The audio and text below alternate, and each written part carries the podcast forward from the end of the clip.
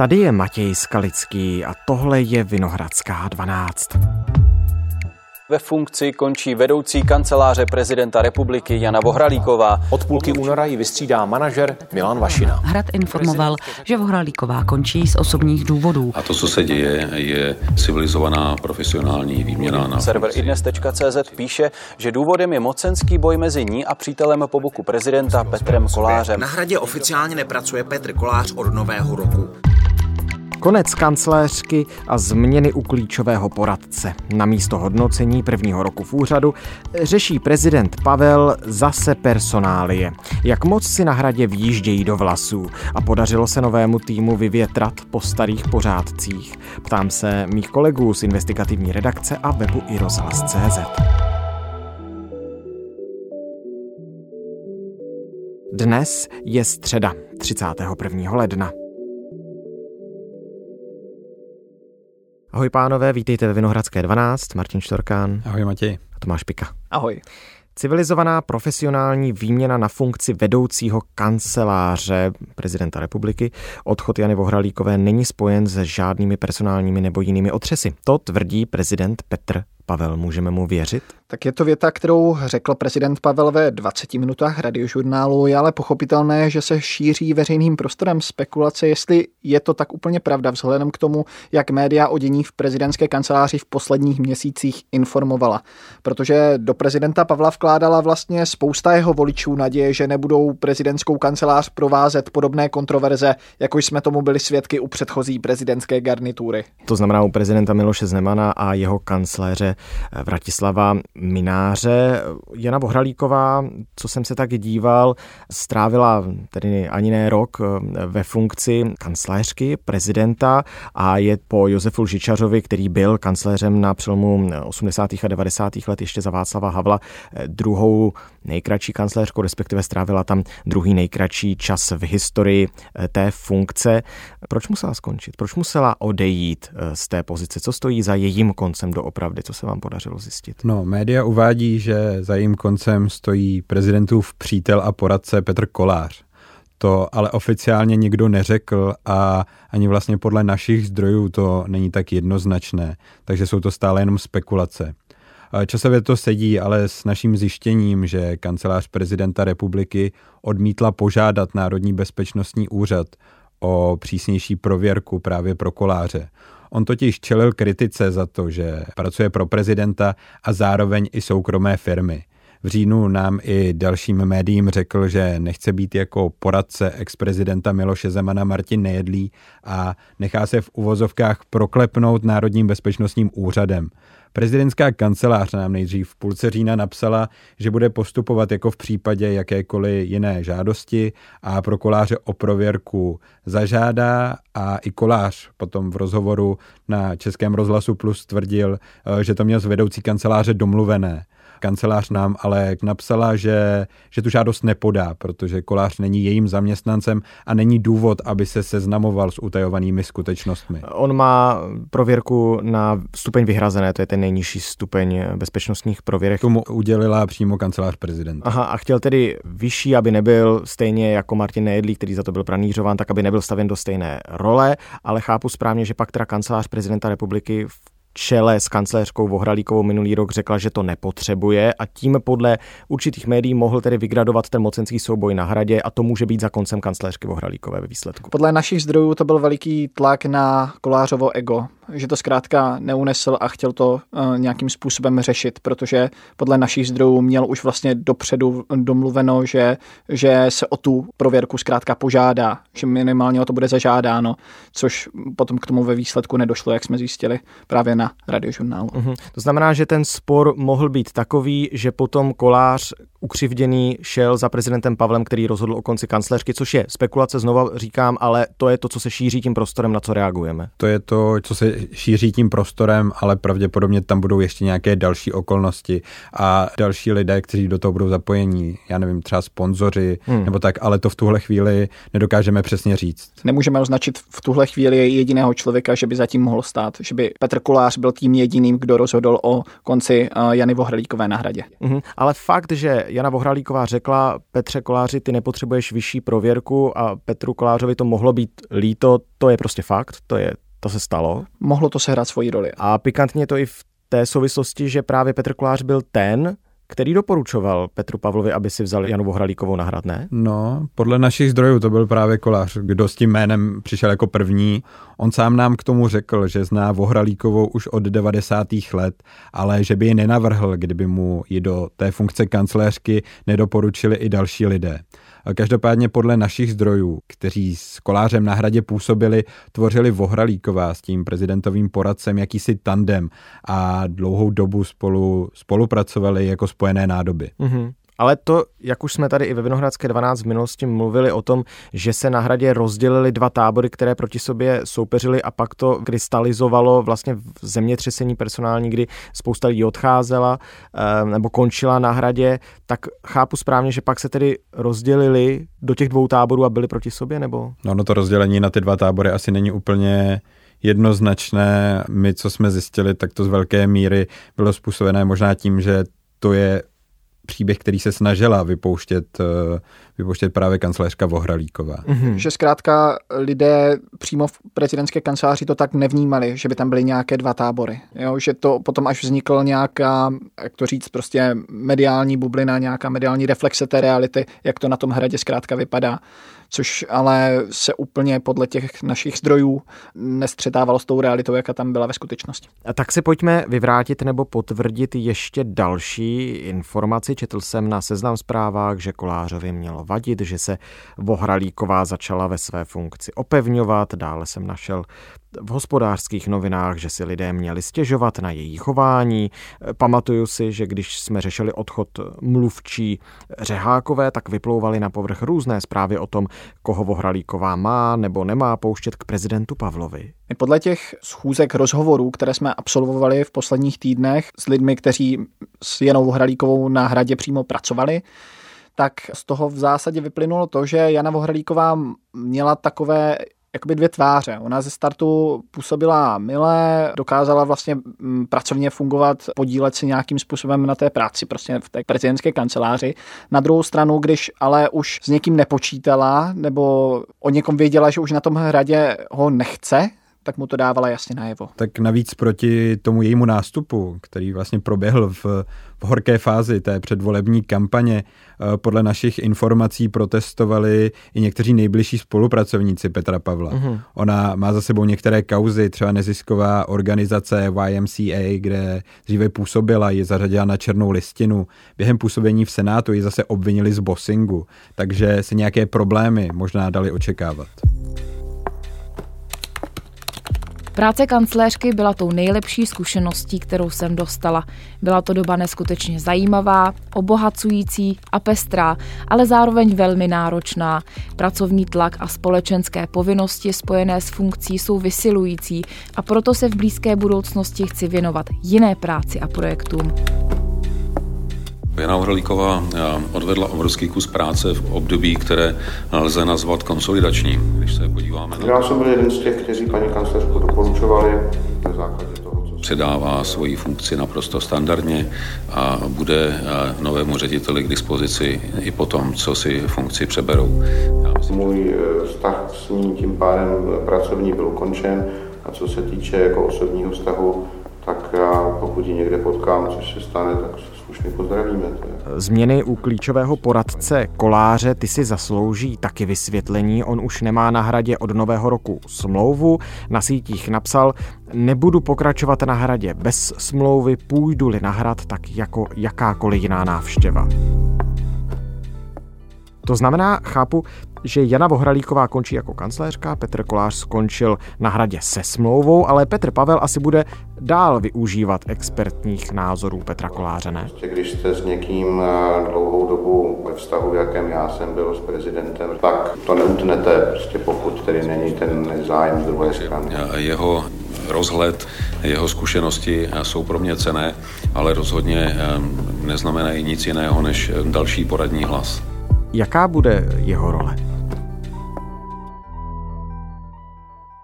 Přímo Petr Kolář nám v rozhovoru vlastně tvrdil, že tím, že on přišel o tu smlouvu, respektive, že ji neprodloužil, že přišel o tu vstupní kartu, na ten hrad, o ten volný přístup na hrad, takže se pro něj prakticky tímhle nic nemění, že pro něj vlastně jediná změna, kterou to pro něj bude znamenat, je, že ho bude muset někdo na recepci dole vyzvednout, někdo z kanceláře prezidenta republiky a dovést ho za prezidentem ve chvíli, kdy on bude chtít vidět prezidenta nebo prezident bude chtít uh, vidět jeho. Ostatně sám prezident uh, vlastně v tom pondělním rozhovoru, který už jsme tady zmiňovali pro radiožurnál, uvedl, že vlastně rozhled i mezinárodní kontakty Petra Koláře jsou pro něj cené, i proto vlastně neměl důvod doteď s ním jakkoliv přerušovat kontakt. Dá se tedy očekávat, že teda Petr Kolář bude i nadále zůstávat eh, na hradě jako v vozovkách vlastně nejenom ten přítel po boku, ale vlastně i nějaký cený poradce prezidenta Petra Pavla. Na tom se asi vůbec v tuhle chvíli nic nemění. To znamená, že bude dál součástí těch kolegí setkávání skupinových poradců nejbližších Petra Pavla? My vlastně tady můžeme říct, že, nebo nemůžeme říct, že bude součástí kolegí, protože my máme potvrzeno zatím poslední verzi od prezidentova mluvčího Víta Koláře, že ona ta pondělní kolegia, kterých on byl součástí, takže už byla zrušena. A úplně mm-hmm. se změnil ten systém těch poradců na hradě. No, na konci roku totiž skončil jejich šéf Tomáš Richter a nově namísto toho, aby poradci přicházeli s nějakými vlastními nápady, tak si podle toho šéfa komunikace koláře u nich budou expertízu nebo podklady objednávat přímo šéfové hradních odborů. A podle koláře je to mnohem jednodušší a transparentnější model. Petr Kolář je každopádně i nadále součástí týmu externích zahraničně politických poradců, kde je kromě něj třeba exminister Tomáš Petříček nebo politolog Jiří Pehe. Jenom teda na vysvětlení, bavíme se o Petru Kolářovi, příteli po boku, a o Vítu Kolářovi, což je šéf komunikace Hradu, přišel z České televize. Hradního mluvčího stále hledáme, už asi tři nebo čtyři měsíce. To je taky vlastně jedna z otázek, na kterou bychom se mohli zaměřit, proč to tak dlouho trvá, ale je to asi na jinou debatu. Jedna věc ještě. Znamená to teď tedy, že Petr Kolář bude žádat o tu přísnější prověrku, když už teda na hradě není Jana Bohralíková? No tady bude asi záležet, jak se k tomu postaví nový šéf hradní kanceláře ale prezident eh, Pavel v tom pondělním rozhovoru na radiožurnálu řekl, že hrad o prověrku pro koláře užádat nebude, protože k tomu není důvod. Ještě mi vysvětlete jednu věc. Vy jste říkali, že vy externím zahraničně politickým analytikem nebo poradcem, poradcem Petr Kolář, on nikdy netoužil stát se jako regulérní součástí toho poradního sboru Petra Pavla? Nebylo by to pro všechno jako jednodušší? On ale regulárním poradcem vždycky byl. On byl. On vždycky jim byl. A... Byť říkal, že má smlouvu na tisíc korun měsíčně. A... Vlastně ani to, že už přerušil smlouvu s prezidentskou kanceláří, tak vlastně na tomhle vztahu nic nemění. On je akorát teď v týmu teda externích poradců, ale pořád je tím poradcem. Tam se vlastně na tom vůbec nic nezměnilo. On jen zkrátka dopředu vysílal teda balónky do médií, tuším, že to tehdy říkal pro deník E15, že zkrátka nechce být součástí přímo toho prezidentova týmu, součástí toho konkrétního týmu, tou úřednickou osobou, která vlastně bude sedět a vykonávat běžnou práci hmm. na hradě, aby zkrátka ty útoky, které by směřovaly vůči němu, neulpěly i na prezidentu Petru Pavlovi. Takže on nechtěl být vlastně tím úředníkem na tom hradě, ale poradcem. Poradcem tím byl vždycky. A... Protože on tvrdil na sociální síti X, četl jsem jeho komentář, že ty útoky, které jsou směřovány na něj, jsou vlastně cíleny na prezidenta Pavla. To znamená, kdyby aspiroval na to, aby byl v uším týmu kolem Petra Pavla, tak by ho tím mohl více ohrožovat. To jsou to, co čtu z jeho slov. Ano. Podle těch našich zdrojů měl velký zájem na tom, aby měl z kanceláří prezidenta republiky tu dohodu o pracovní činnosti, která mu tedy platila do konce roku eh, právě i kvůli tomu, aby měl vstupní kartu na hrad a aby měl k tomu prezidentovi, jak eh, ty naše zdroje uvádí, v podstatě neomezený přístup. To je to, co se právě teď změnilo, že o tu kartičku přišel a ten jeho volný přístup už tam není, že ho zkrátka vždycky někdo musí vyzvednout na té recepci. A on předtím tedy měl vždy absolutně volný přístup k prezidentu Pavlovi. To třeba kancléřka Vohralíková nelimitovala. On mohl přijít kdykoliv chtěl na hrad, projít zkrátka tou recepcí jako každý uh, jiný zaměstnanec prezidentské kanceláře. To znamená, tady ten limit nebyl. Otázka je, jestli měl úplně volný přístup k prezidentu Pavlovi. Tam samozřejmě záleželo i na prezidentově programu a dalších skutečnostech. Tam samozřejmě do toho úplně přesně nevidíme, nejsme zaměstnanci prezidentské kanceláře. Ale každopádně podle těch našich zdrojů, když chtěl, tak za tím prezidentem mohl. Že mu někdo nemohl říct, hele, tam nemůžeš. Bylo třeba zkrátka najít to volné okno vždycky v tom prezidentově programu. A ještě jenom teda na vysvětlení, proč se Petr Kolář bál, že na něj lidé budou útočit a že ty útoky de facto budou směřovat na prezidenta Petra Pavla. To má co dočinit s tím, že je konsultantem jedné zbrojařské firmy? Samozřejmě to s tím do jisté míry souvisí. Řešilo se to už během eh, kampaně, že zkrátka se poukazovalo na to, že on je jakýmsi konsultantem zbrojařské společnosti, že by tohle mohl být nějaký střed zájmu to byl vlastně i ten důvod, proč sám Petr Kolář nechtěl být přímo jakoby spojován s prezidentem Pavlem v tom smyslu, aby tyhle útoky necílily přímo na, na prezidenta. Že tam mohly být u některých lidí obavy, že dostanou určití lidé exkluzivní přístup přes Petra Koláře k prezidentu Pavlovi. Přesně tak a mohli jsme to třeba i pozorovat, když navštívil Petr Pavel továrnu Colt v, ve Spojených státech, hmm. tak hned se vyrojily vlastně spekulace nebo spojovalo se to s tím, že Petr Kolář je... Že iniciátorem, že iniciátorem to vlastně domluvil tu, tu návštěvu. Petr Kolář pak říkal, že, že s tím neměl nic společného, ale na základě toho právě řekl, že si požádá o tu přísnější bezpečnostní prověrku, protože... Tak by mohl vyvrátit určité no, ty pochybnosti, protože, protože by i během, i bě, protože i během té kampaně tak eh, se chtěl Petr Pavel nějakým způsobem odlišit od té předchozí hmm. hradní garnitury a v souvislosti s prací pro zbrojařskou firmu Petra Koláře právě srovnávali s exporadcem nebo s poradcem ex-prezidenta Miloše Zemana Martinem Nejedlým. Novým kancléřem bude Milan Vašina. Je to pro mě další životní výzva, které hodlám věnovat veškerý čas a energii. Kromě toho, že přes 20 let pracoval pro T-Mobile, byl doposud i výkonný ředitel středoevropské pobočky Aspen Institutu.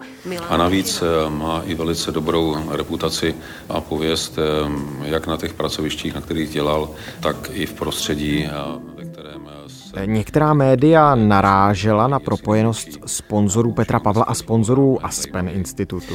To, že eh, se Milan Vašina zná s lidmi, kteří mě podporovali v kampani, na tom není nic zvláštního. Protože Sám prezident říká, že to je jen projev lidské záliby v hledání příběhu za každou cenu. Eh, vždycky, když je za něčím, co by mohlo být eh, relativně nudnou personální změnou, když se tam rýsuje nějaký příběh, tak to vypadá mnohem zajímavěji. Vnímám to tak. Hledáme příběhy za každou cenu? Zásadní je říct, že Vašina má bohaté manažerské zkušenosti.